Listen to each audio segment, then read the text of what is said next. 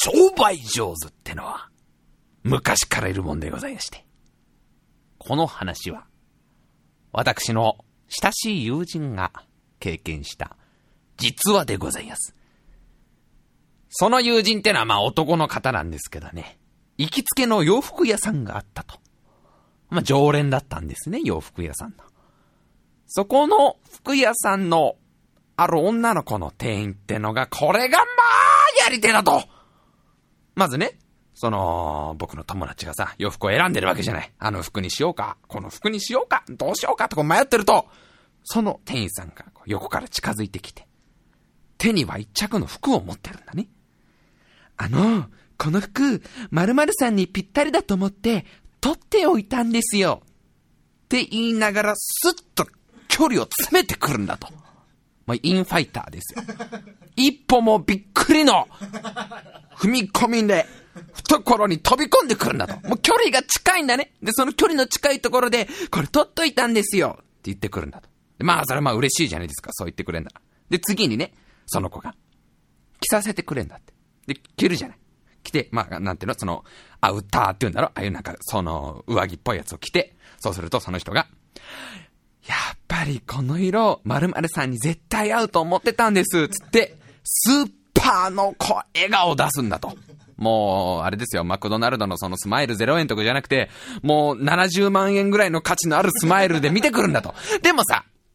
ここまではまあ、よくある話ですよ。ね？ここまで、これぐらいのレベルの店員さんは、そりゃもう激戦区だったらまあ、いますよ。たくさんこういう方々は。だけど、こっからがすごい。まあ、あの、取っておいたんですよ。わざわざこの服。ね。着させて色がやっぱりぴったりです。言うじゃない。で、そのま、ね、僕の友達が、いやー、でも本当にこれ、ぴったりですね。このサイズ僕に。つったら、その女性の店員さんは、あ、私、〇〇さんのサイズ覚えてますから。これはね、殿下の宝刀のどころの騒ぎじゃないよ、これは。サイズを覚えてましただよ。これは、買うだろうと。どんな服が出てきても、最後のこの、あ、私に、〇〇さんのサイズ覚えてるんでって言われたら買うだろ、なんでも。いや、これは男性諸君に聞きたいのよ。あのあ、お似合いですよとかさ、あ、この色ぴったりだと思いますよは、まあまあある範囲だけど、サイズを覚えてました。私のハードディスクに、あなたのサイズはしっかりと書き込まれておりました。もちろんプロテクトをかけて、バックアップも外付けのハードディスクにもちろん入れてありますよ。あなたのサイズを私は決して忘れませんでしたってことを言うわけじゃん。もう、買うでしょう。たとえそれお前なんかあれだよ。店の子からなんかそのセーラー服とか出してきて、これぴったりだと思うんですって言われても、買うだろ、やっぱり白井さんにはブレザーよりセーラー服の方が合うと思ってたんですよ。私、白井さんのサイズ覚えてますから、うん、買いますってなるでしょ。それは、もう、それは、店の奥から、なんかでっけえの出してきたなと思ったら、これ白井さんのために取っといたプラチナメールなんですけど、つって、うおー、ずいぶんまた高そうですね。あ、私、白井さんのサイズ覚えてますから、あ、買うだろプラチナメールなんてそんな確かにあれだよ、現代で使うことそうねえよ。いきなし盗賊に切りかかって来られることもねえし、あんまそのモンスター的なものと戦うこともねえけど、買うだろうがお前プラチナメール、そんな言われたらサイズ覚えてますからなんて。俺はあれだよ、もう、あの、例えば、ね、プラチナメールが5000ゴールドですよ。だいたい相場的に。ね。で、俺、俺現在の所持金がたとえ5000ゴールド。でもこの5000ゴールドは王様から、ね、あの、橋を作るために渡された5000ゴールドだから、いいか勇者しないと。この5000ゴールドは必ず橋職人に渡すんじゃぞって言われても俺買うよその防具屋で。あの橋職人、橋職人ってなんだよ。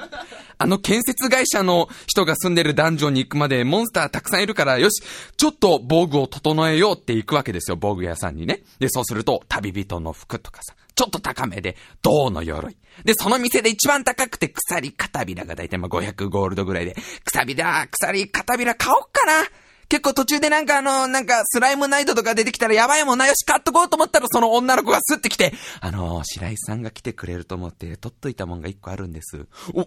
なんで、何、何取っといてくれたの？これなんです。ガラガラプラチナメールですよ。で、値段5000ゴールドですよ。うーいやいやいやいやいやいやいや、じゃいや、な、な、みっちゃんよ、みっちゃんよ バカ言っちゃいけない。俺はちょっとあの、隣村のあのダンジョンまで行ってあの橋職人を連れてくるだけだからいいんだよ。俺鎖片びらあれは十分。鎖片びらだってちょっとあれかなと思って、俺もあれ、銅の鎧ぐらいで俺は十分なんだよ。そんな、モンスターだって最近出るわけでもねえにしよう。えー、大地この、バカ野郎、この5000ゴールドはお前あの、橋を作るための金だから、俺がそんなおいそれと道具を、防具を買うわけにはいかない私、白井さんのサイズ覚えてるんです。おみちゃん。わざわざ取っといてくれたの？よし！買っちゃうか！ってなるでしょ！で、王様の激鱗に触れてなんか違うゲームになってっても、そこでプラチナメール買うだろ！いや、俺は、逆に、逆にだよ。じゃあ俺が勇者だとします。はい、俺勇者です。ね。で、もう激戦ですよ。激戦の、あのー、もう激戦の世の中を生きてきてね、もうたくさん悪い奴も倒して、ようやくラストダンジョンまで来たわけですよ。で、ラストダンジョンにこう魔王がいるわけですよ。うぅ、私は魔王だ世界を滅ぼしてるけど勇者がもうラストダンジョンの前まで来てるからちょっと怖いな、みたいな 魔王がいるじゃない。おい、見てろ、魔王絶対ぶっ倒してやるからなでも待てよラストダンジョンだ敵がたくさんいるにちげえし、なんか悪い奴らいっぱいいるにちげえねえから、ちょっと防具整えに行こうつって、村に帰るわけですよ。村に帰って防具屋さんに行って、もうちょっとよ、今俺が着てるこのプラチナメールよりいいやつねえかなって言ったら、そのね、おみっちゃんが出てくるわけで、店から。あ、どうですか？プラチナメールはみたいな感じで出てくる。いやおみっちゃん、さすがおみっちゃんの選んだプラチナメールだ。もう、ここまで頑張ってくれたけどよ。さすがに魔王に、魔王と戦うのにプラチナメールじゃちょっと怖いから、なんか、もっといいやつねえか？なんかその、勇者の鎧とかよ。なんかドラゴンの鎧とか？なんかねえか？さ。あのー、ちょうどね、最近なかなか仕入れがうまくいかなくて、旅人の服しか残ってないんだよ。旅人のこと、お前あれじゃねえか、初期装備じゃねえか、お前な。買っても20ゴールドぐらいな。それじゃあお前、ダメ、ダメだよ、みちゃん、ダメで、そ、そんなの、来てっちゃう、や、やられちゃう。でもね、これぴったりなんだ、白井さんに。な、な、売り物、売り物だろ、なんでぴったりなんてことは。だって私、白井さんのサイズ覚えてるもん。買って旅人の服で魔王に挑むだろ、そりゃそれぐらいの破壊力があるよ。ないいや、もう、ただの布切れでも買うよ、俺は。た、おみちゃんがただの布切れ出してきてだよ。おみちゃん、これどう見たってあれだよ、裁縫前の、あの、もう、な、材料だよ、もはや、これは。ただの、布切れっていうか、その、まあ、あれだよね。なんか布かすみたいなやつ出してきたけど、これはおみっちゃん、これはあれ、いくらなんでも商売道具っていうか、売り物じゃないでしょ。いや、これはね、ちゃんとね、あのー、用意しといたのよ、白井さんに。だって私白井さんのサイズ覚えてるから。いやー、いいからサイズ覚えてるって、これもうサイズとかの問題じゃねえだろ。どう見たってただの布切るじゃない。うん、そんなことないの。ほら見ても、この腰のラインとか、ここに肩をこう、そう、肩にこうやってつける。ほらもうぴったりよ、白井さんに。いくら？これ？これ7000ゴールド。7000ゴールドってお前、プラチナメールより高くない？だって、私白井さんのサイズ覚え、あー、買います。買いますってなるよね。ならないあれおかしいな。あれあれあんまドラッグっぽくなっちゃったからわかんない？あ、わかんない？だってお前なんかそのわかんない。原宿とか渋谷とか行って怖いよ。原宿とか渋谷ってあそこまだ未開の地だから、あそこは本当に。まだ人間があんまり踏み込んだ場所じゃないから、地図だってまだ出来上がってないからね。これからなんかいい直輔とかが多分行くとは思うんだけど、何がいるかわかんないんで、あそこにはあれで恐ろしきおしゃれ族っていうもう最強クラスのモンスターたちがいるわけだよ。特に原宿とかな、下北とかにもな。ほら見た私のおしゃれよっていう魔法を使ってくるさ、あのおしゃれ族がわんさかいる中さ、行ってごらんよ俺なんかがもう普段はその、なんかね、伊東洋華堂とかで済ませときたい人間じゃない僕なんて。ちょっと奮発してユニクロ行っちゃおうかなみたいな人間じゃない僕は。そういう時によ、なんかこじゃれた洋服屋さんに入ったらもうビクビクですよ。俺の周りのお客さんはみんなもう、そのなんかベストドレッサーコンテストとか出てそうな奴らなんでみんなかっこよさばっか重視して、なんか装備品もかっこよさのみを求めたような装備を着てるような連中ですよ。そんな方々に囲まれたらもうブルブルじゃないですか。うわもうダメだわ、心臓止まるわ、このなんか空気中に浮かんでいる、このおしゃれ粉を吸うことによって、俺の肺が、肺が痛めつけられてるみたいになってる時に、女の子がスってきて、お客様のサイズ覚えておきました。いや、俺一回もこの店来てねえけどってなるけど、そこは。だけど、買っちゃうよ。怖いよね。あのー、洋服屋さんの店員って。何が怖いって、基本おしゃれじゃん。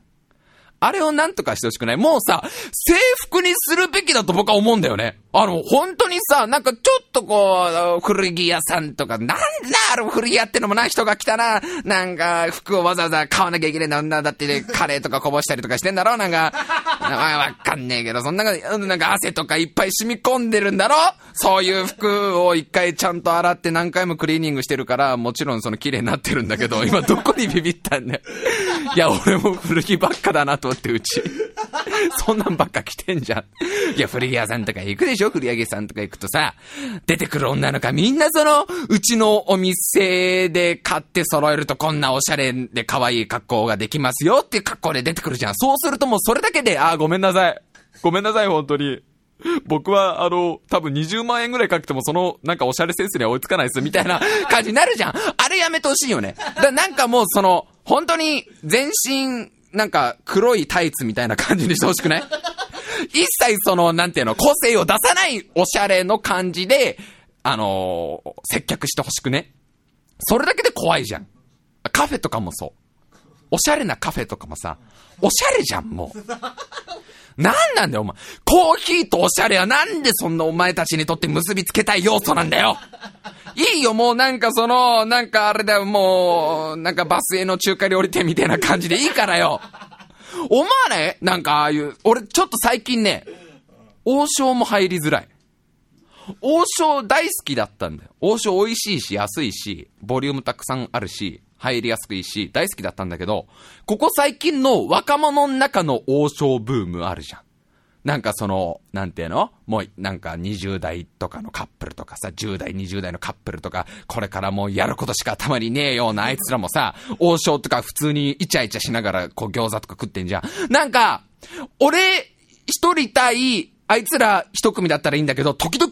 俺のテーブルの周り全部なんかその、こじゃれたカップル系がいるんだよ。なんか下北沢の王将とか行くとよ。みんななんかおしゃれなカップルがニコニコしながら餃子食ってると、もう、ああ、ここはおしゃれ餃子屋さんだ、みたいな。ここはもう、なんかあれだ、あの油の匂いとか餃子の匂いしちゃいけねえやつだ、みたいな風になってくんだよ。だから福神が一番いい。あれ、東京でしかチェーンしてねえか、福神は。と、福神が一番いいね。いやー、でもね、思うね。あのあなたのサイズ覚えてましたわね。必殺の言葉で。僕はね、こういうね、あのー、それはもう抗えねえよっていうのはね、多分いっぱいあると思うんで。最近ね、特に思うのがね、メガネっ子ですよ。メガネっ子。まあ、あれですよね。まあ、古来より人々に尊敬されてきた、まあ、神に最も近いと言われ、言われる、ドジっ子メガネっ子っていう まあ、神がこの世に生み出した最も尊い人種と言われてますけど、ね。いや、もうまさしくそうでございますけどね、そのメガネっ子でさ、まあ、よくある、漫画とかでもよくあるのが、普段はこう、メガネをかけて、素顔がよく見えないんだけど、ある日急にメガネを外してきたら、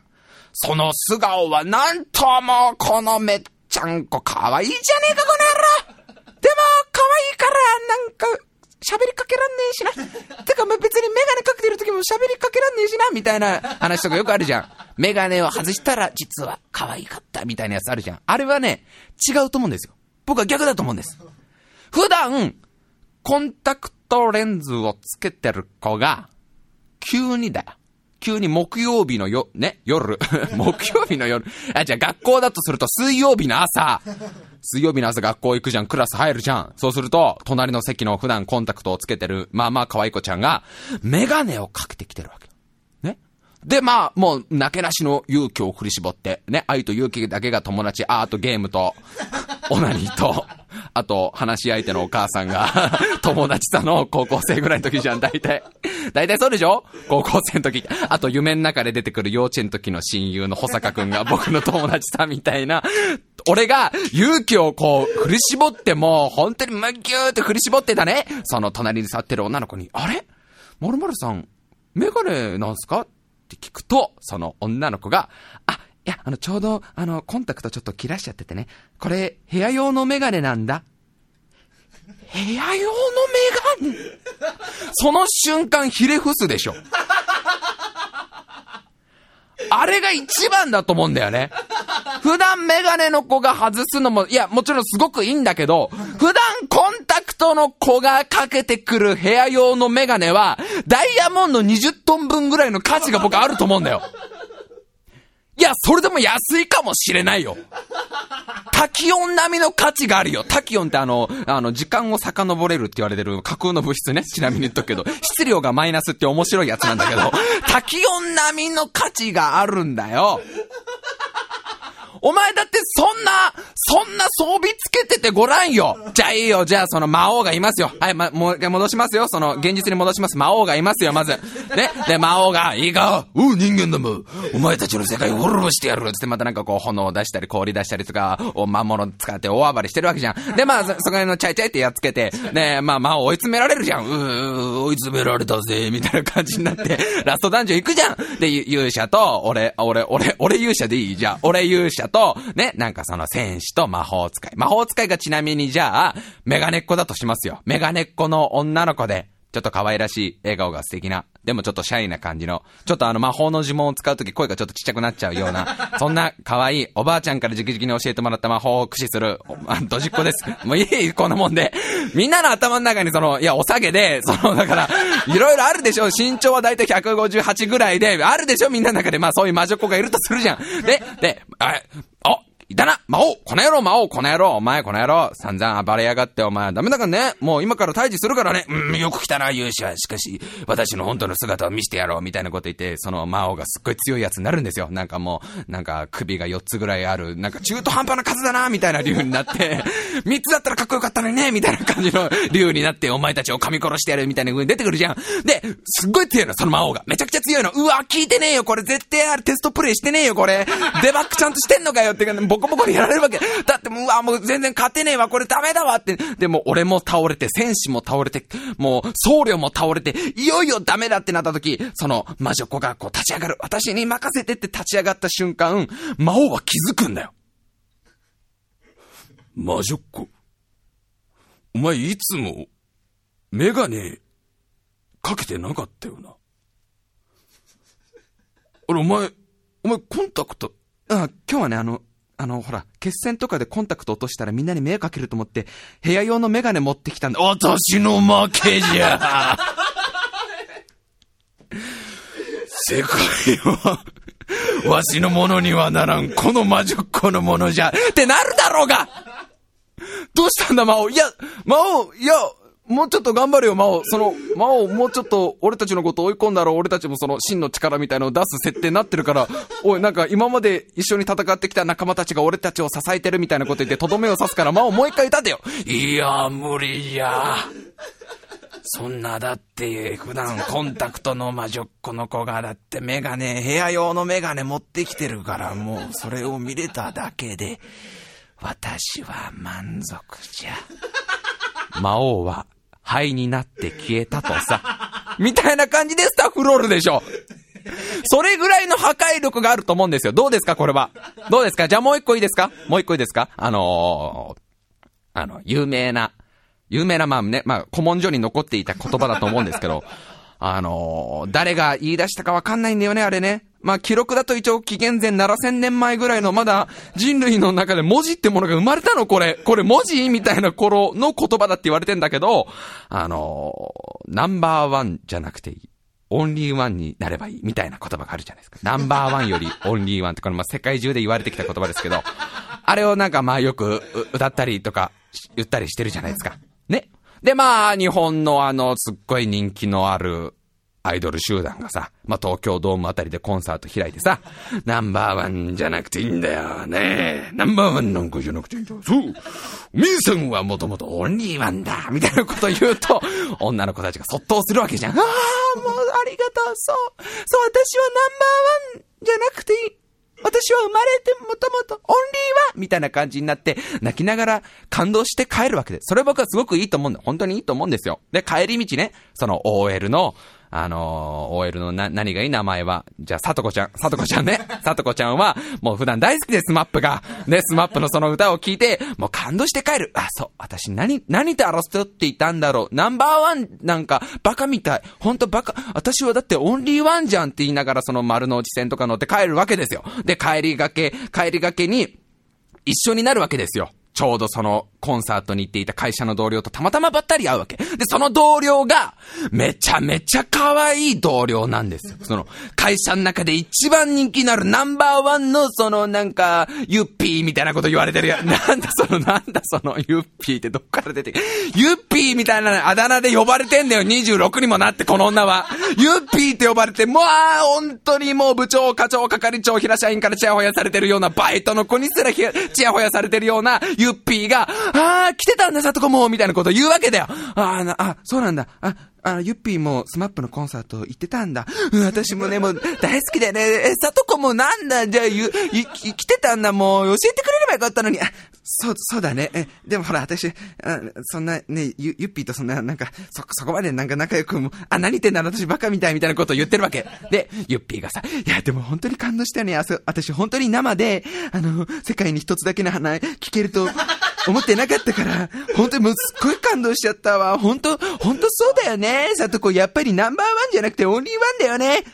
うん。そ、そ、そうだよね。そうだよね。そ、そうそう、オンリーワンだって私も思うな。みたいなこ、感じになるじゃん。な、何もナンバーワンのユッピーが何言ってんだみたいな風に俺たちは全員思うじゃん。で、ユッピーが、じゃ、じゃあまたねみたいな感じで別れる。で、さとこちゃん一人ぼっちですよ。帰り道。なんか、さっきまでの1時間前のあのテンションはどこへやら。帰り道に出会ったそのなんかキラキラ光ったユッピーの、その、もうシャネルの香水が、脳から離れずにどんどん落ち込んでいくわけですよ。やっぱり世の中、あるんじゃないのか。ナンバーワンとかナンバーツーとか。うん、そんなことない、そんなことない。そんなことない。何言ってんの私バカ。いや、オンリーワン、そう、オンリーワンが大事なの、オンリーワンが大事なの。って言いながら帰り道の薬局で、ユッピーが使ってるそのシャネルの香水を買って帰っちゃう。この里子これは何点いただけるんですかと。あれ？今 AD 笠原からおそらく全リスナーを代表する言葉が今発せられました。知らねえよいねえだろうが、そんなやつ。ええ私の頭の中にある証券会社の話でございますよ。ええ確かに。証券会社の OL さとこの話でございますよ。大学時代からの連載ですけどね。それ知らねえよって言われるの当然ですよ。このナンバーワンよりオンリーワンって口では言いながらもついついナンバーワンの子が使っている香水とか化粧品を、いやいや、これもだってほら、この化粧品もある意味オンリーワンじゃないみたいなこと言いながら買ってっちゃう子は、いい子だよね。タイムマシーン部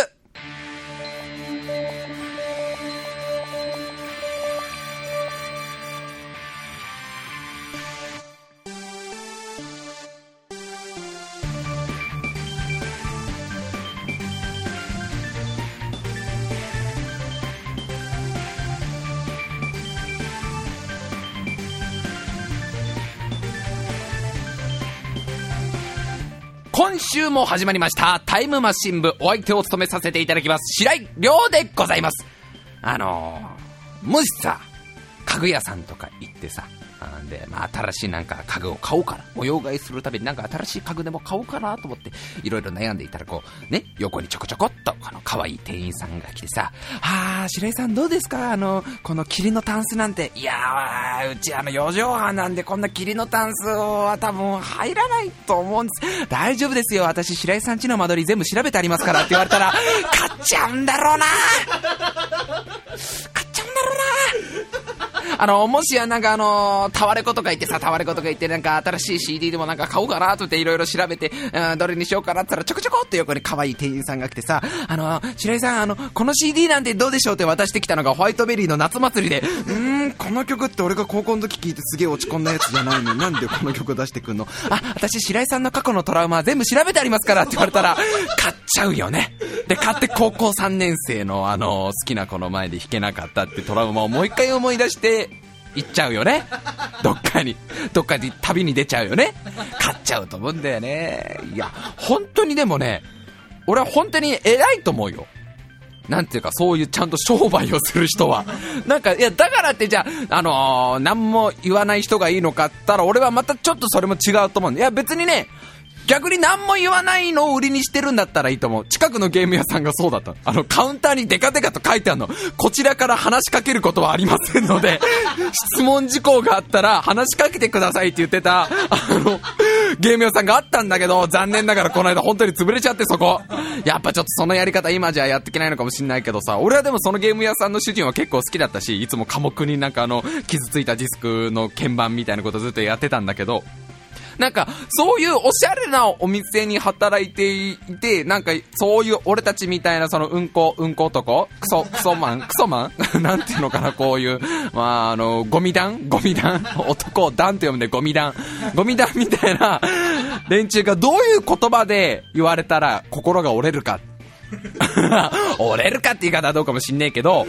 俺たちもちょっとその楽しめるかっていうのをよく分かってんのは偉いよね。だって現にその俺のその友達、元の話がなんでかみんな分かんなくなっちゃってから、ドラッグエの話ばっかになっちゃってるけど、いや元々のそのね、洋服屋さんによく行くっていう常連のその友達も、もう開き直ってたもん。もう合法的に、お手軽に、あんなに女性といい感じで喋れるんだったらもういいって言ってたよ。もう俺は買うって言ってたから。それは正解だと思うよね、ある意味ね。いや、ほんと、俺絶対できないからね、そういうね、なんか、あなんか、あれじゃないですか。ジーパンっぽいやつの方が合うんじゃないですか。いや、でもあの、私スカート買いに来たんですけど。いや、でもなんかあんまり、足とかちょっと太めだと思うし、とか俺言うよね。俺、いや、なんか、ジャージとかの方が無難だと僕は思うな、みたいな。もう最悪だな、そんな。T シャツ畳めねえし。T シャツ全然畳めねえし。こないださ、あの、夕方のニュースを見ていたら、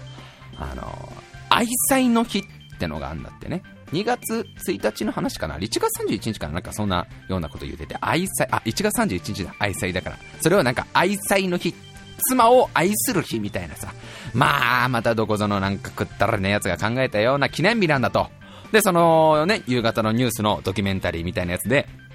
今のサラリーマンは妻を果たして愛しているのかみたいなことをやってるわけ。で、こうインタビューをするわけ。もういろんなサラリーマンに聞くと、いやー、まあ、まあ、そう言われたらまあ愛してますけど、ねみたいなおじさんが言って、じゃあ普段奥さんになんかその愛情表現みたいなことしてますか？って言ったら、いやー、まあさすがにこの年になるとね、そういうのはなくなっちゃうよね、みたいなことを言ってたわけ。ね。で、あのー、企画で、2組の夫婦が選ばれて、やってみようと、そういう愛情表現。普段全然奥さんに対して愛情表現をしていない二人のサラリーマンの男性、中年のもうほんと40代半ばぐらいのおじさんが出てきて、愛妻の日にとことん妻に愛情表現をしてみたら、どうなるか、みたいな企画があったわけ。で、一組目の旦那さん、まあ、あのー、もうちょっと若かった。一組目の旦那さんは30代後半ぐらいの男の人だったのね。でが出てきて、その奥さんに愛情表現するわけ。まずなんかたくさん褒めるとかさ、いやなんかお前今日メイク薄いな、みたいなこと言うわけ。いや、いつも通りよって言ったら、いや、いや、お前なんか肌綺麗になったんじゃないかみたいなことをうまく言って、で、次にボディタッチをしましょうみたいな。スキンシップをとにかく測りましょうみたいな。で、そうすると、その旦那さんが結構大胆で、あの、最初肩を揉んでたの、奥さんの。それをなんか、スルってこう、なんていうの、脇の横に手を入れて、なんか後ろから抱きついちゃうわけ。おいおいおいおい、言うてもお前、夕方の6時ぐらいですよ。ちょっとこれからニャンニャンが始まっちゃうとなると、画面いっぱいにモザイクの方を、モザイクのなんかデジタルモザイクの方も、ソフトオンデマンドの一流の職人の方々を呼んで、モザイク処理をかけていただかないとちょっと見れないんじゃないの？だって裏番組ではなんかその、なんかナルトとかやってるような時間帯だよ。その時間帯にさ、まあね、いや、言いたい思いますけどね、やっちゃうんですか？みたいな空気なのよ。なんかイチャイチャ血出して。で、最後の砦がキスをしなきゃいけない。結構これ難関じゃないですか、そんな、もうそんな中年の夫婦でなかなかキスをちゃんとしてるなんて多分ないでしょ、そんなに。で、旦那さんが頑張って、もうほんと、半ば強引に近い感じで、ブチュってキスをするわけ。うわ、もうこれ絶対こっから始まるなんかその、ソフトオンデマンド的なやつだわ、これ、と思ってたら、そこでちょうどこうカメラが入ってって、おめでとうございます、みたいなこと言って、奥さんにインタビューをしてさ、どうでしたか、奥さんって言ったら、あ、やっぱり嬉しかったです、みたいなこと言ってるわけ。なんだこれよとか思うわけじゃん。なんだこれよなんだよみたいな、俺の中はね、俺の中は、俺の中のケルベロスは3匹揃って3つの頭同時にうなるわけだよ。うーんってなるわけだよ。で、2組目が出てくるわけ。2組目は、逆にちょっと言ってて、50もうなったんじゃないかぐらいの、52、3ぐらいの、ちょっともう初老まではいかないけど白髪が目立ってきたようなおじさんが出てきて、ごめん、今、咳が出そうで、今一瞬。あの、そのおじさんは、一組目の男の人より、もっとシャイな感じなの。インタビュー受けてる感じも。いや、あの、いや、妻は、いや、愛してますけど、ね、みたいな感じですっごいその、なんか恥ずかしいんだろうな、このおじさんみたいな感じで、で、そのおじさんが果たしてどうなるかみたいな感じでさ、あの、部屋の様子をこう隠しカメラで撮っておじさんが出てくるんだけど、奥さんが部屋ノックから出てくるんだけど、なんつったらいいのかな、その、奥さんがその、大仏的な感じなのよ、わかる？髪型は確実にその、仏像なのよ。で、その、体は、ひょっとしたら、旦那さんよりでけえのこれみたいな感じの。な、なんつったらいいのかな、ゴックみたいな感じの、ゴックみたいな感じの奥さんが出てくるわけ。すっげえしかもその奥さんがパワフルで強気で、なんか自分がこう椅子に座ってさ、旦那さんが頑張って横にこう座るわけよ。で、なんとかこうボディタッチとかしようとするんだけど、ちょっと狭いよ、もうちょっとあっち座ってよ、みたいなことを 言うわけ。企画分かってねえからもちろん。で、そのためにそのシャイなおじさんは、ああ、ごめんごめん、みたいなことでさ、どんどん距離が離れてっちゃって、なんかその、褒めるのもなかなかうまくいかなくて、おじさんが急にスッ立ち上がって、出てっちゃったの。で、出てって、あのー、隠しカメラとか全部モニターでスタンバイしてるそのスタッフの待機室みたいなとこに入ってきちゃって、すいません、ちょっとギブアップでいいですか？って言うわけね。で、あ、じゃあこれ残念ながらギブアップですダメでしたみたいな感じで、こうカメラが入ってって奥さんにインタビューするわけだよ。で、実はこういう企画だったんですけど、どうでしたか？今日、旦那さんの愛感じましたか？みたいな風にやるわけね。いろいろインタビュー。そしたらそのおばさんが本当にすごくて、奥さんがすごくて、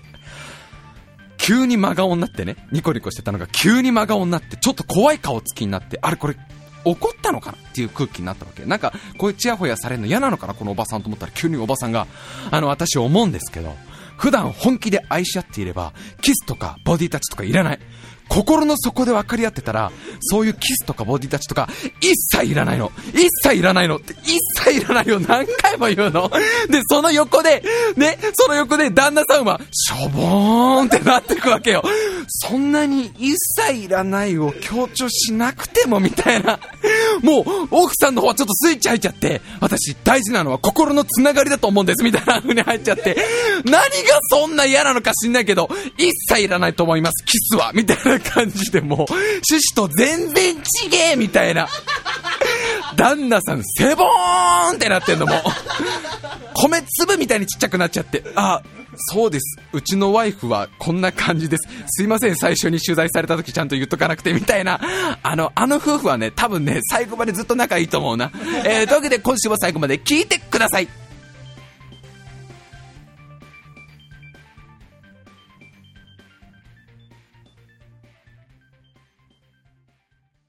いやー、本日、収録日が2月2日ということで、皆さんも待ちに待った節分イブっていうことでございますけど。まあ今日あたりはね、まあ都内のラブホテルなんてのはみんな満室になるんじゃないですか。ええ、子供たちはみんなね、靴下を枕元に置いて、次の日のね、朝になったら靴下の中に豆がいっぱい入ってるみたいな。で、鬼ヶ島では今もう完全に鬼たちがこう準備を進めてるわけですよ。今年こそやったろうと。この1年間散々豆に対しての訓練を続けてきた。もう、俺は20粒ぐらいだったらぶつけられてもやれるぜ、みたいな鬼たちが今はもう金棒を持って待機してるわけでございます。明日はもう待ちに待った節分でございますよ。もう、今大人気だからね、節分がね。節分少年ビーンっていう漫画が大ヒットしてね。もう展開は全く一緒ですよ。いつも鬼が悪さして最後豆を投げつけて、ピンクラッシャー！ってなって、豆をぶん投げて、参ったーつって鬼が逃げてくってだけの展開のあの漫画がまさか世界中で大ヒットしてね、えー、786万部も売れるなんてのは誰も思ってませんでしたからね、もう大人気のこの節分でございますけどね。いやー、あれ、恵方巻きを、どうなの皆さんは食べるんですか？なんか最近やたらと恵方巻きブームというか、俺がちっちゃい頃よりは確実に恵方巻きってものがメジャーになったでしょ。なんかコンビニで売られたりとかね、スーパーでもちゃんと恵方巻きコーナーとか、いや、スーパーの恵方巻きコーナーひょっとしたら昔からあったのかもしんねえけど、ちっちゃい頃の俺はそのなんかほら仮面ライダーチーズとかに夢中だったから、なんか見なかっただけだったけど、恵方巻き、まあ普通に若い子とかでもわざわざ食べるみたいな。恵方巻きってのはあれはなんで食べるの？あれは、俺はずっと思ってたのは、節分の豆まきの時に、なんかその肩の力が強くなるとか、なんか豆にその炎属性がつくとか、なんかそういうやつだ、なの、なのかなと思ってたんだけど、なんかバリアを張られるとか、なんか鬼との決戦に備えて、あれを食べることによって、なんか強くなるみたいなもんだと思ったら違うんだね。あれ、なんか、もともとちょっと別の文化ぐらいなんでしょ？もともと、あの、恵方巻きってのは関西の方なんだっけ？あれをなんかその無言で食べて、お祈り事をしながら無言で食べると、多分いいことがあるんじゃねえかなみたいな。いや、それぐらいでしょうが、うーん、叶うかもしんねえけどなみたいなもんだったって聞いて。で、あの、豆巻きっていうのはもともと中国の方から伝わってきたもんだって。あれももともとは、あのー、平安時代の頃になんか伝わったその豆を巻くと、鬼結構嫌がるよ、みたいな。鬼、いや、いや、鬼、鬼豆嫌いあるよ、みたいなことを 中国の方に教えてもらって、それから投げるようになって、本当にこれ効くのかな？いやー、どうですかね。拙者はとても聞くとは思いませんけど、うん、やはりあの、安倍の生命とかに頼んどいた方がいいんじゃないのか。いや、しかし安倍の生命は忙しいですから、とりあえず豆で聞かなかったら逃げることにしましょう。平安つったらね、夜中はもう鬼がうじゃうじゃいた。有名ですから、平安の、ね、今日の都とかはもう、鬼がうわんさかみたいな、もう、やっとるでこらみたいな鬼がたくさんいて、で、2月1日、あ、2月3日か、2月3日の節分の日っていうのは、その、もう鬼が、鬼がすげえ、なんかギンギンになっちゃう日なんだって。もう、もう、たまんねえ、寝れねえよみたいな。なんか初めて AV 見た中学生の夜みてえな鬼たちが、うーっと襲いかかって豆を試しにパーンってぶつけたらすっげえあちあち痛いってかあちみたくなったらしいのよ。痛すぎてあち豆あっちみたいになって帰ってってから、その豆はすげえ効力があるみたいな風になって、それがなんか、もうどんどんどんどんこう時代が進むことによって二つ合体されて、もはや人間最強みたいな、もう節分に関しては鬼は全く勝てですみたいになったらしいんだけど、笠原くんの方の実家、あの、あれだよ、別にアメリカの軍の研究施設じゃないよ。その後にお世話になった人間の方の、笠原くんが生まれたのは、それはね、米軍の極秘研究施設の地下27階にある生物化学兵器研究所のビーカーの中で生まれたのが AD 笠原くんだけど、説がもう一個あるけどね、秋葉原のジャンクパーツが意志を持って結合して生まれた美少女、メイド型アンドロイドっていう説もあるんだけど、まあ、笠原くんがその人間になって育った千葉の調子では、あれなんだってね、ヒイラギにあのー、なんだっけ？イワシ？イワシの頭をくっつけて家の前に置いとくと、鬼がそれをすっげえ嫌がって来ないって文化があるんですよ、つって。そんなの聞いたことねえぞ、つってネットで調べたら結構有名らしくてね。これ結構みんなもやってんのかね？節分には、ヒイラギにイワシの頭をつければ、もうその、鬼がやってくると、そのヒイラギの葉っぱのトゲトゲのとこになぜか鬼が目をさ、目を刺しちゃうっていうこの、ちょっと面白い。ヒイラギの葉っぱにどうやれば目が刺さんの？鬼は。なんか言い伝えだとそうなんだと。あの、ヒイラギの葉って見たことわかん、ある人わかるよね。あの、なんかトゲトゲのついてる、なんかすごい触ると痛いような葉っぱなんだけど、どうにかして鬼がそこに目を突っ込んじゃうんだと。ピタゴラスイッチ的な流れで。で、あの、イワシの頭っていうのはなんだっけ？匂いが嫌だから、鬼っていうのはその、昔、あの、一緒にみんなでお寿司食べに行った時に、ちょうどこの、なんか好きな子がいたんだって、鬼子さんがみたいのが。ね？で、みんなで仲良くお寿司を食べていて、で、鬼子さんが、あ、私ね、イワシ大好きなんですよ、つってイワシをもしゃもしゃ食べてて、あ、僕も食べようと思って食べた瞬間お腹壊して、その見事にその帰り道に漏らしちゃったみたいなトラウマがあるから、イワシの匂いを嗅ぐだけで、もうすっごくブルーになるみたいなのがあるから、その二つ、プラス、恵方巻きと豆でもう完全装備だと。もうそれがもうかれこれ何百年も続いて、鬼も毎年毎年、会議を開くわけですよ。乗り切ってみないか、イワシを。無理だと思いますよ。じゃあせめてヒイラギをヒイラギのトラップ何年見破れないんだだってあれ毎回ピタゴラスイッチ的に変えられて、この間は、だって、この間ほんとちょっとこづいただけでなんかいろんなスイッチがガッタンガッタンガッタンガッタンになって気づいたら麺の中にヒイラギが入っていたんですよ。わかった、じゃあ、じゃあ、とりあえずあいつらの主武装であるなんとか豆に対抗する手段はないのか、そういう、そう思いました。あの、私、あの、豆防弾チョッキっていうのを作ってみたんですけど、棒豆チョッキっていうのを、プロテクトビーンっていうのを作ってみたんですけど、でもダメなんですよね。あの、間から豆のカスが入っちゃうと、そっから熱い熱いになっちゃうんで、もう毎年毎年、多分会議を繰り広げられてんだけど、やられるわけじゃん、豆に。でもさ、ちっちゃい頃さ、楽しかったじゃないですか。節分っていうのは。あの、なんかその、なんつうんだろう、あれ多分ね、お母さん公認で食べ物で遊ぶっていう なんかそのモラルのない、モラルはあるんだけど、普段はすっげえ怒られるんだけど、食べ物なんかを投げたりしたら怒られるんだけど、今日はお母さん大統領が公認してる 食べ物でなんかする行事ってのが珍しかったんだろうね。他にないでしょ、そんな食べ物をなんかこう使うような行事。それが多分楽しかったのと、ちょっとこう、アクション要素があるからだよ。絶対思うんだけど。うちは、あの、親父が一応ボスキャラで鬼役で出てくるわけですよ。一応そのなんか電力豆のついてくるあの鬼の仮面をかぶってさ、その、うわーって来るのをもうその、兄ちゃんと作戦会議するわけね。どうする？どうやっちゃう？みたいな。で、とりあえず、お兄ちゃん、俺が、お父さんの気をね、聞くために前から豆投げるから、お兄ちゃんその間にさ、お父さんの背中の中に豆入れてさ、二人でその背中をゴリゴリ押したらさ、すごいことになると思うよ、みたいな感じで、徹底的にぶっ潰してやろうぜ、みたいな、そういうイベントだったから盛り上がったんだろうなと思うんだけど、ちょっと思うのがさ、鬼がかわいそうだよ。もういい加減。もう何回言われたのよ。鬼は外、鬼は外って。服は内、服は内。服はどんどん来てね。あ、お兄さんちょっと入んないでくださいよ。いや、お兄さんはちょっと外にいてくださいよって。もう何百年も言われてるわけじゃん。で、昔話で、日本昔話でちょっといい話があって、鬼はうちっていう、あの、お話がある。ある日、このなんか、ある、あるところにこう、昔々あるところにって、まあこれはちょっと個人情報の問題でちょっと細かくは言え,、ね、言えない。昔々っての、まあ、まあ1000年ぐらい前の話だと思い、500年から1000年ぐらい前ってことにしといていただけますかね。で、あるところにって、これがまた難しいんだよ。これ、あるところにって、これ寒いとことか言っちゃうと、2月で寒いとこって言ったら東北かとかな、あの、あの、あるところに、あの、あの暖かいところにとか言っちゃったら沖縄かとかなっちゃうしね、その、あの、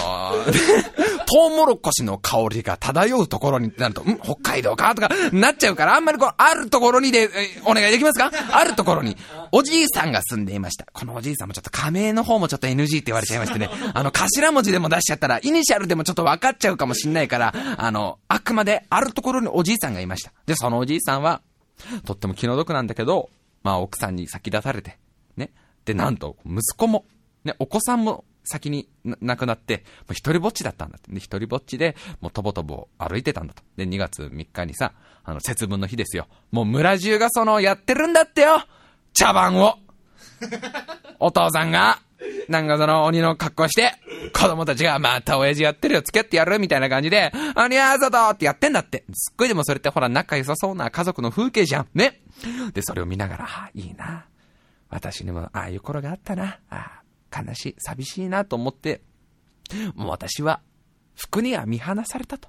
もう服はうちって言ってももうダメだろ。もう完全に見放されたな、私の人生は。ああ、ならじゃあ、鬼を呼んでみようかな。つって、鬼はうち、鬼はうちって言ってたんだと。で、周りのそれは村人は、あのじいさんもついにボケちゃったか、と思ったと思うよ。逆だよとか多分それ逆とか多分若者に言われたと思うけど、そんな声にも耳を貸さずに、あの、鬼はうち、鬼はうちってやってたら、家帰ったら、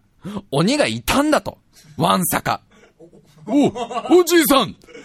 いやあの、なんか鬼はうちって言ってくれるのが嬉しくて来ちゃったよ、みたいな感じで、鬼がいたんだと。だけど、じいさんはそれがすごく嬉しかったわけね。その、もうだってほら、だってね、妻がいた台所には、もう、ただ無駄に大きい冷蔵庫だけがあり、息子が、息子が、息子が小さい時よく、おっと、ほら、背伸びた、背伸びたって言っていた。あの、あの息子が背伸びたってじゃ、壁に傷をつけていたあのリビングの壁には今は無駄にでかいプラズマテレビだけがあり、もうこんな悲しい家には一秒もいたくないっていうその家に鬼がわんさかいたんだと。で、みんなでプラズマテレビ見て、そのなんか楽しい楽しい、ブルーレイってやっぱり画質が綺麗だね、みたいな感じで鬼が盛り上げてくれんの。で、じいさん一緒に飲もうよ、みたいな感じで楽しんでたら、鬼がどんどんどんどん来るんだって。日本中のその鬼たちが、もう鬼は外、鬼は外って毎回毎回言われるその鬼たちが、もう寂しいからってそのおじいさん家に来るんだと。で、おじいさん家ってのはもう、その、まあ、30年ローンぐらいで建てた家だから、そんなに結構でかいわけですよ。おじいさんだってもともとは結構いい会社で多分働いていたからね。結構そのリビングなんかもね、20畳ぐらいあるから、結構その鬼が数十人入ってもゆったりできるし、で、おじいさんはあのワインとかね、個人的に好きだったから、ワインセーラーみたいなのもちゃんとあって、で、その、なんか、あれで、なんか一緒にこう酒とか飲んだり、鍋作ったりとか、チーズフォンデュ一緒にやったりとかさ、なんかね、モノポリ一緒にやったり、ツイスターゲーム一緒にやったり、ビンゴ大会一緒にやったりして盛り上がったんだと。で、いやーもうおじいさん、俺たち鬼がこんなにもうなんか仲良くしてもらったのは初めてだ。本当にじいさんありがとうよ。どうだ？なんかじいさんなんか、あの、なんか、お礼をさせてくれって言ったらおじいさん、いやー俺なんていいよ。みんなが来てくれただけでも私は本当に嬉しい。いやーそんなことやねえでよじいさん。なんか、なんか、なんかお礼させてくれっつって。で、鬼たちは、あの、お礼になんかたくさんのお金と、そのお酒とお米をこう置いてったみたいな。いやでもあるよ。これ全然うち結構大きい家だからあるよって言っても、いやいやじいさん受け取ってくれ。いや本当にありがとうね。お兄さん来てくれてありがとうねっていう話になったってっていうね。ちょ、いい話話じゃん。で、しかもおじいさんは、もう絶望だったわけ。絶望の口でもう死んじゃおっかなぐらいまで落ち込んでたんだけど、その鬼が来てくれたことによって、よしもう一回、もう一年頑張って生きてみよう。だって、来年また鬼が来てくれるかもしれないじゃないかって言って終わるっていう、これこそが節分でしょっていうぐらいいい話なわけで、俺は本当にその話をあのー、聞いて、すごい感動したわけ。で、笠原くんにそれを話したわけ。だから笠原くんも、昔話を一個知ってる。その、節分にまつわる話を一個知ってるって言って、笠原くんが幼稚園ぐらいの時に聞いた話らしいんだけど、あのー、ちょっとね、あのー、長いからちょっとメモっといたんですけど、俺。まあ、あるとこ、昔々あるところに、まあ、いたわけですよ。人間が。猿から進化した人間が、人類が文明を文明を営んで、一つの集落を 何そこら辺は全部短縮していいの？あれ？地球の誕生から行く？だって昔々ってどっからかわかんないよ。じゃあ、あのね、そう、あの、村という概念ができたときこれぐらい言っとかないと怒られちゃうんだから、どこだよあるところって。あるところはこの惑星のどっかです。惑星のどっか、おそらく日本語が使われているあるところにまあなんかその、いたんだと。おじいさんとかおばあさんとかが。まあまあね、あの、常連ですよ。昔話の常連のじいちゃんばあちゃんがいたんだと。で、あの、鬼がまあ近くにいたんだ。ね、怖い怖い鬼がいたんだけど、なんだっけ？あのあれだ。雨をその村に降らせてやるから、代わりに、おめえのとこの娘をくれねえかって、この鬼が言ってきたらしいんだ。ねで、まあその村はもう本当に干ばつというか雨がなかなか降んなくて大変だったから、じゃあ、うちの可愛い娘一人で、そのね、村に雨を降らせてくれるなら分かった。約束しよう。おめえ、おめえがお兄さん、おめえが雨を降らしてくれんだったら、娘をあげようっていう話。契約をちゃんと結んで、ちゃんとサインもして、ね、母音もちゃんと押して、なんかその、第三者の立ち会いのもと、ちゃんと契約書に封をして、あの、ちゃんと封筒のところに封のハンコも押して、契約を結んだらしいのよ。で、まあ、いざ本番になって、その鬼が、鬼が来てさ、じゃあ雨を降らしてやるっつってなんかリモコンを空に向かってピッと押したら雨がザーって降ってきて、それいいなそのリモコン、ダメくれないうん、これは人間にはちょっと使えない。ないみたいな感じで 雨を降らしてくれたから、よし雨を降らしてやったから代わりに娘もらってくぞつってさ、娘出せっつったらさ、このおじいさんおばあさんが、いやいや、やっぱりダメ、やっぱりダメやっぱり、うちの娘すげえ可愛いし、多分、あの、AKB48 にも入れると思うぐらい、まず、超可愛いから、ちょ、やっぱなんか鬼に持ってかれるのはなんかじいちゃん的に悔しいから、みたいな感じになって、おい、ちょっと待って、この野郎、お前、あれじゃねえか、お前、契約がちげえだろうが、この野郎。俺が雨降らせたら、その娘っ子俺んとこに来るって話やろうが。いやー、それはだって、そうするかもって言ったと思いますよ。わかるこの野郎、こっちには契約書あるんだぞって契約書開いて下の方を見たら、娘をあげるかもしれませんの、カモがめちゃくちゃちっちゃい字で入ってたんだと。うわ、もうないわ。これほんとないわ。ほんと人間ってそういうとこ最悪。人間が一番怖いな。って鬼は思ったらしいんだけど、ただあまりにも鬼がかわいそうだから、そのおじいさんおばあさんが、わかった。じゃあ、おい、鬼、これ持ってけ。なんでこれ、豆じゃねえか。その豆を、一年間、ちゃんと育てて、もし芽が出てきたら、このうちの AKB48 予備軍の、この可愛い子を、あげるよマジかつって鬼はもうそれから1年間頑張るわけですよ。その豆を埋めてさ、あのー、お得意のリモコンで雨降らしてさ、もうこれぐっちゃぐちゃでみんな、何の話かわかんないけど、もうシンプルにこう、鬼が育てるわけ豆を。で、ずーっと待つんだけど、実は、その鬼に渡した豆ってのは、いってあるわけね。もういい具合に塩胡椒と、醤油バターで、おばあさん特、ね、おばあさんの、あの、特製のオリーブオイルを敷いたフライパンで、いってあるんだって、ちゃんと。いってあるから芽が出るわけがない。で、一年間も雨の日も風の日も氷の日もね、雪の日も、もう曇りの日も晴れの日も、毎日毎日毎日ちょっと落ち込んだ日も、バイトの面接落ちた日も、ね。お母さんが風邪で倒れた日も、彼女が今日会いに来てくれないんだったら別れるって言った日も、ずーっとその鬼は一生懸命、一生懸命その豆を、彼女いんのかよ。今俺も思った。彼女いんのかよ。おい、ダメだろ、日本シリーズの決勝戦の日も、ね、もう毎日毎日こう、育てたんだけど芽が出ない。で、一年間さ、一生懸命豆を育てたのに全く芽が出ないから、文句を言いに行ったんだ。おじいさんおばあさん。おいどういうことだと一年間俺は本当に真面目にこの豆を育てて、ね、娘さんが欲しいから、頑張って水をあげたのに、全然芽が出ないぞ。どういうことだって言ったら、そのまさかだけど、おじいさんおばあさんが、ガラガラって窓、こうドアを開けて出てきて、手にはこんもりと豆が握ってあって、出てけこの鬼の野郎って、また豆バチンとぶつけるんだと。で、うお、えー、えー、ちょっと意味がわかんないんですけど、よ。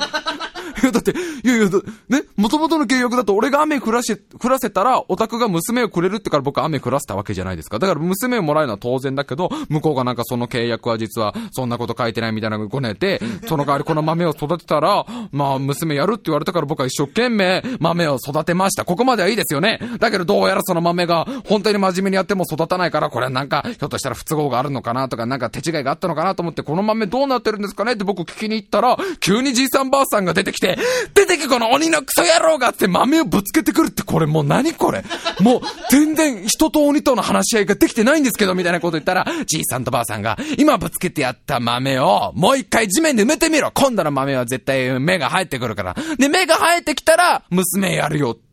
と、このやりとりを何年も何年も続けて、鬼は毎年毎年自分の投げつけられる豆がいった豆って気づかずに、娘さんが欲しいからって土に埋めちゃ一年間大事に育てて、一年間大事に育てて、ね、あの、ちょっと今年も出なかった、今年も出なかった新しい豆をくれないかっつったらおじいさんとばあさんはまた来たか鬼つって豆をぶつけ続けたのが何年も何年も何年も繰り返されて、娘はそのうち大きくなったらもうもちろん東京に出て、ね、AKB のオーディションに受けて、まあいいとこまで行ったんだけど落ちちゃって、まあ小さい事務所に入ってアイドルの B 級アイドルっぽいことを続けるんだけど、そのうちなんかね、それなりの IT 企業の社長にね、なんか目をつけられて結婚して、世田谷あたりに豪華な家を建ててね、そういえばそんなこともあったっけな、昔って思い出してるっていう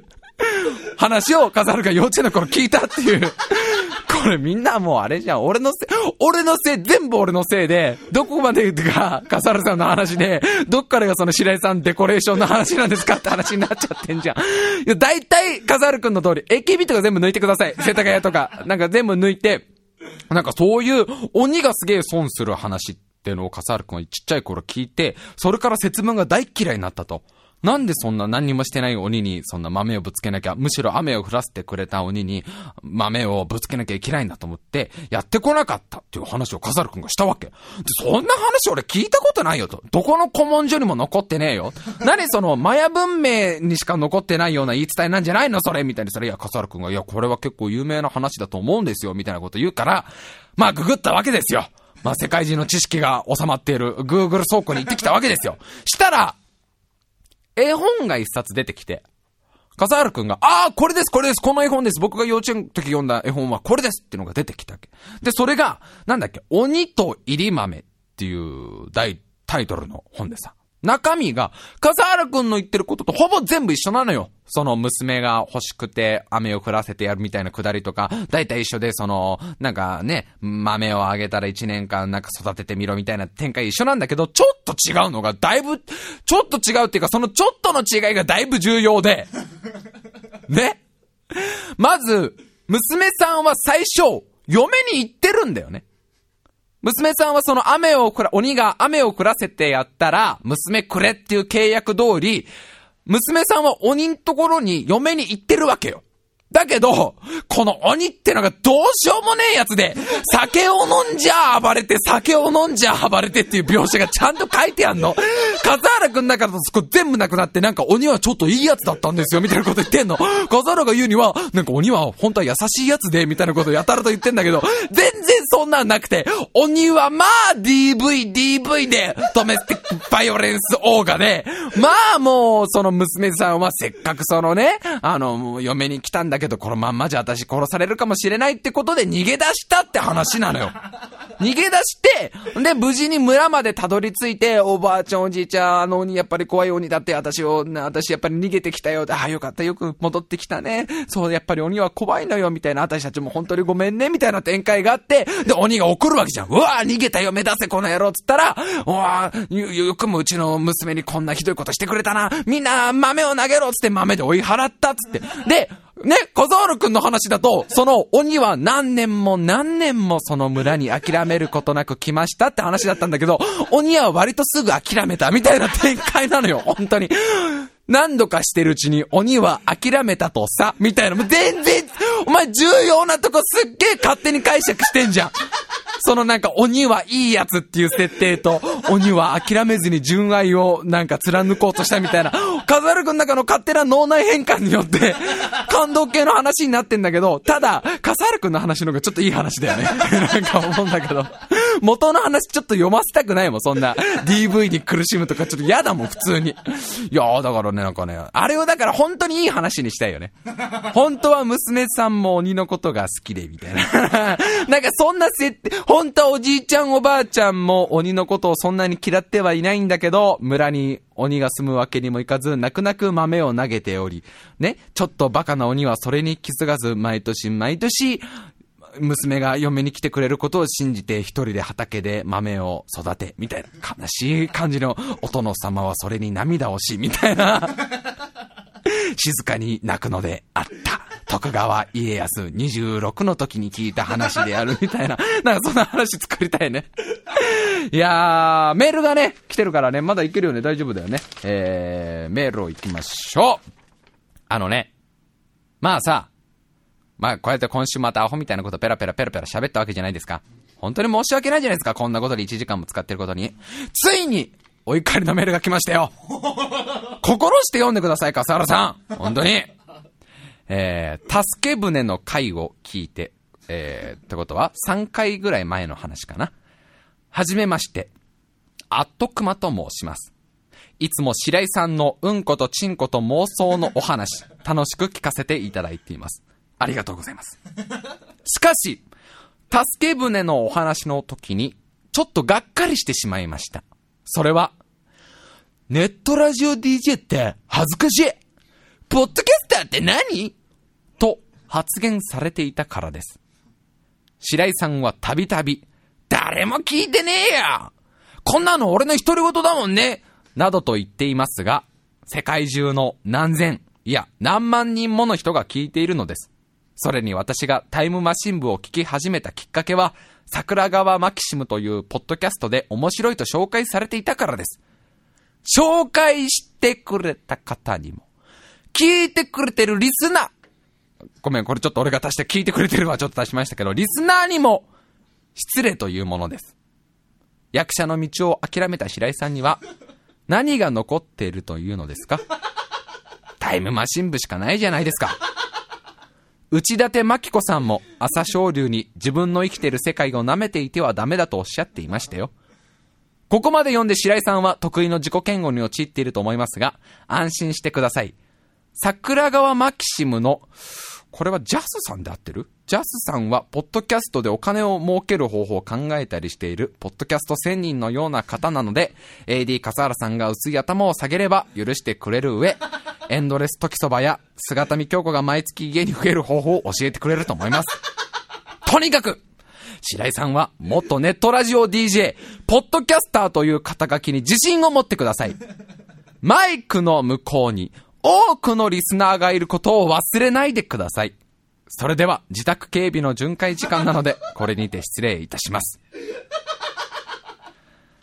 そう。あのいや、あれなんだよな、な、あの分かってんだよ。な、俺もついついこうなんか、こう、照れちゃってね。なんだよ、ポッドキャスターってとかね、インターネットラジオ DJ なんて言っちゃったけど、僕はポッドキャスターです。僕は、僕は高校生の時の進路診断の、進路相談の時に、ちゃんと先生に言ったんです。白井お前はどうするんだ？大学行くのか？専門学校行くのか？違います。僕はポッドキャスターです。ん？なんだ白井さんの職業は。ポッドキャスターになるんです日本一のポッドキャスターになるんやみたいな感じです。そうか。じゃあ、ちゃんと働きながらやれよ。みたいなこと言われたんです、僕は。僕はちゃんとダーマ神殿に行って、職業を選ぶときに、ポッドキャスターを選びましたよえ、ちょ、いや、白井、いや、最初は無難に選手とかにしといた方がよくね？何を言ってるんだ、マルス。僕は、ポッドキャスターだよ君は勇者になればいい、マルス。だけど僕はな、ポッドキャスターだ何を言ってるの？何を、ダメよ。そんななんか戦闘にあんまり役立たなそうな感じのスキルじゃなくて、ここはパーティーのために戦士に、黙ってくれないか、バーバラ。君は黙って魔法使いをやればいい。僕は、ポッドキャスターですそう、誇りを持ってね。あのね、でもね、こっからはリアルな話、感謝は本当にしてますよ。いや、これは本当にね、あのありがたいことにだってもう2万人超えたじゃないですか、ポッドキャスト登録者数。あのね、これなんでもなく本当に思ってたのが、最初始めた時は5人ぐらい聞いてくれればいいって本当に思ってたよ。俺と笠原くんは、こんな俺たちのそんな妄想とか、日頃の愚痴を垂れ流すだけのラジオなんてのは、もう5人ぐらいのなんか、あの、近い友達が聞いてくれてたらいいなって始めたら、もうありがたい、こんだけの方が聞いてくださってることに関しては本当に僕は感謝してるし、しかも、僕そう、桜、桜川マキシムさんが紹介してくださってることももちろん知ってまして、もともとはまあありがたいことに、紹介してくれてる方もいるわけじゃないですか。そういう方々がね、支えてくれてるこのね、ラジオにね、なんでやってる本人がね、ポッドキャスターって何かなとか、ばっかじゃないの？本当に。全部 AD 笠原くんが言わせてるんです。僕は二の腕に、ポッドキャスター、ローマ字で彫ってあります。僕は、区役所に出す書類の欄にちゃんとポッドキャスターって書きます。言い過ぎました。それは書きません。僕はローンを組むとき、ポッドキャス、論が通りません。だけど僕はまあ、もちろんあれですよ。あの、本当に楽しんで、あの、やらせてもらってるわけでございまして、それは本当に感謝してますんで、あの、これは本当リアルな話、あの、もしね、気分を害された方がいましたら、この場であの、お詫びを申し上げますんで、あの、口座の番号さえ教えていただければ、なんか、それなりの大人の解決法といったものも私たちに持っておりますのでね、あの、口座の番号さえ教えていただければ、そういうお金儲けの仕方はダメだと思うよ。ね、ちゃんと、ちゃんとでもどうなんだろうね、実際ね。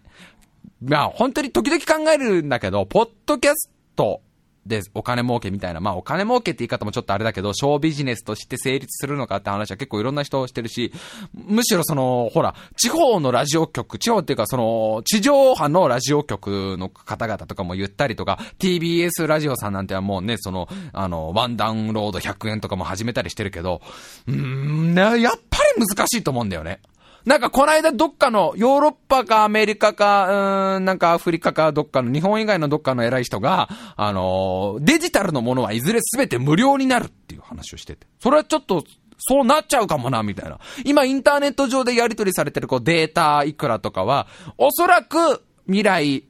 すべて無料になる日が来るみたいなことを言ってて、なんか、それもそれでね、なんか大変な話だけどね、なんかなかなかこの、うん、ポッドキャストってものがお金に結びつくとは私は思えない。むしろその、お米的なものに結びつけば？お米が送られてくる的にしてもらった方が 払いやすいんじゃない？お米を1号入れると動くプレイヤーみたいな。で、その、光ケーブルとは別にお米ケーブルみたいなのを用意していただいて、で、頑張って僕が喋ったら、うちの天井からお米がパラパラパラパラで、それを俺ちゃんとそのなんか、なんかあのね、ちゃんと集めますから、ロートみたいので一箇所に集めて、自動的に炊飯器に入るようにしてお米を炊いて、みんなにカレーをご馳走するみたいな システムにするのはどうかな。な、なかなか直接的にね、やっぱりお金をやり取りとか難しいと思うんだよな。でも、この間ちょっとあの、頭いいなと思ったのが、あれだった、スポンサー、の、あの、契約をしてくれる代理店みたいのが出てきたら、いけるんじゃないかみたいな。代理店っていう言葉を辞書で調べたもん、俺わかんなくて。そんなバカがやってるから、こういう責任のない発言をするんだよ、笠原くん。僕は本当に楽しんでやってますんで、本当皆さんすいませんでした。本当に申し訳ないです。えー、もう一つ、もう一つ行きましょう。大丈夫だよね、笠原くん。いけるよね。時間大丈夫だよね。ちょっとやばいちょっと急ぎ目でやった方がいいえー、青少年お悩み相談係様へ。ラジオネーム満足心。白井さん、AD 笠原さん、はじめまして、こんにちは。中学3年、ティッシュはいつも4枚重ねの満足心です。いつも塾の行き帰りに楽しく聞いています。いやー、すっごいね、この塾って響きがもう、もろ、もろ、あー、この中学生が聞いてくれてんだって。こういう人が聞いてくれてるんだよ、白井くん。ね、本当に、ポッドキャスター あ、やばい時間やばいえー、じゃ、ちょ、ちょっと、ちょっと割愛させてもらう。本題のとこから行きましょう。えー、本題である相談に移りたいと思います。相談というのは、僕の息子のことです。元気が良すぎるせいか、授業中にちょくちょく立ってしまいます。僕は、おい、勝手に立っちゃダメだろととりあえず座らせようとするのですが、ジーパンに圧迫されるのが好きなのか、なかなか落ち着かないんですよ。そんな時先生に、じゃあ、この問題の答え黒板に書いてね、なんて言われた暁には、ああ なんとか中腰でやり過ごしましたが、バレているのではないかと心配です。一応毎日一回は自主、自主トレはしています。こんな僕はどうしたらいいですか？白井さんお願いします。えー、ま、ラジオネーム満足心。えー、本題の前には自分がいかにふくらはぎが好きかって話を書いてくれてる。初音く、初音ミクみたいなふくらはぎが大好きですって 言ってくれてる、えー、中学3年生からのお悩みですね。チンコが立って収まんねえっていう羨ましいお悩みでございますけどね。これはでも本当にね、どんなに年取ってもそうだからね。しかもこれぐらいの年になるとよくわかるのが、疲れ始めると必ず立っちゃうからね。だから、なんかおまじないを一個持つといいよ。俺はチンコの中にコオロギが入ってくっていう想像すれば、一発でなよなよってなるから、虫苦手だから。想像力を、あの、養うべきだよね。それか、もう立ってますそう、中学生ぐらいが正直ビンビンになってても、俺とかさ、俺ぐらいの年頃の女の子ですら何も思わないよね。可愛いぐらいにしか多分思わないでしょ、正直。あの、いや、俺らぐらいの年の人間がビンビンで歩いてたら、犯罪行為になるけど、中学生の男の子がビンビンになってても、ああ、若いんだなぐらいにしか、その塾の先生とかも思わないから、むしろ、立ってますで、あの、中学生くらいの女の子に向かっては、うん、どうすればいいのかな、うん、諦めてみようか。こうなっちゃうんですって。いやー、これどう、俺はでもあれだな。やっぱ虫がわらわらわらわらチンコの周りに群がるってイメージから、それぞれ多分これみんな持ってるよね。どういう風に収めるかみたいな。これはね、でも多分贅沢な悩みになってくからね。今のうちにむしろその、なんかメタルギアソリッド感を味わっとくべきだよ。俺の股間のマグナムを 収めるこの、そういうゲームは今のうちに楽しむべきだと僕は思いますけどね。えー、勉強頑張って。メールアドレス行きましょう。タイムハイフン部、あと、ホットメール .co.jp。タイムハイフン部、あと、ホットメール .co.jp。スペルは t-a-m-e ハイフン bu、あと、ホットメール .co.jp でございます。いやー、どうなんだろうなお金がかかる、関わるのはちょっとやっぱり怖いな。うん、俺はなんかそこはなんかいつまでもなんか逃げ続けそうだな。いやー、嬉しいっちゃ多分嬉しいよ、もちろん。だけど、多分プレッシシャーでやられちゃうでしょ。この放送聞くのに例えば10円かかってますって言われたら多分プレッシャーでやられるでしょ。本当に。なんか、ちょっとオートの音が入ったラジオになるよ。今週も、始まり、ブました。ブブブブブみたいになっちゃうと思うから。怖いんだろうね。いや、そんね、難しいとは思いますけどね、頑張りますんでね、これからもよろしくお願いします。というわけでまた来週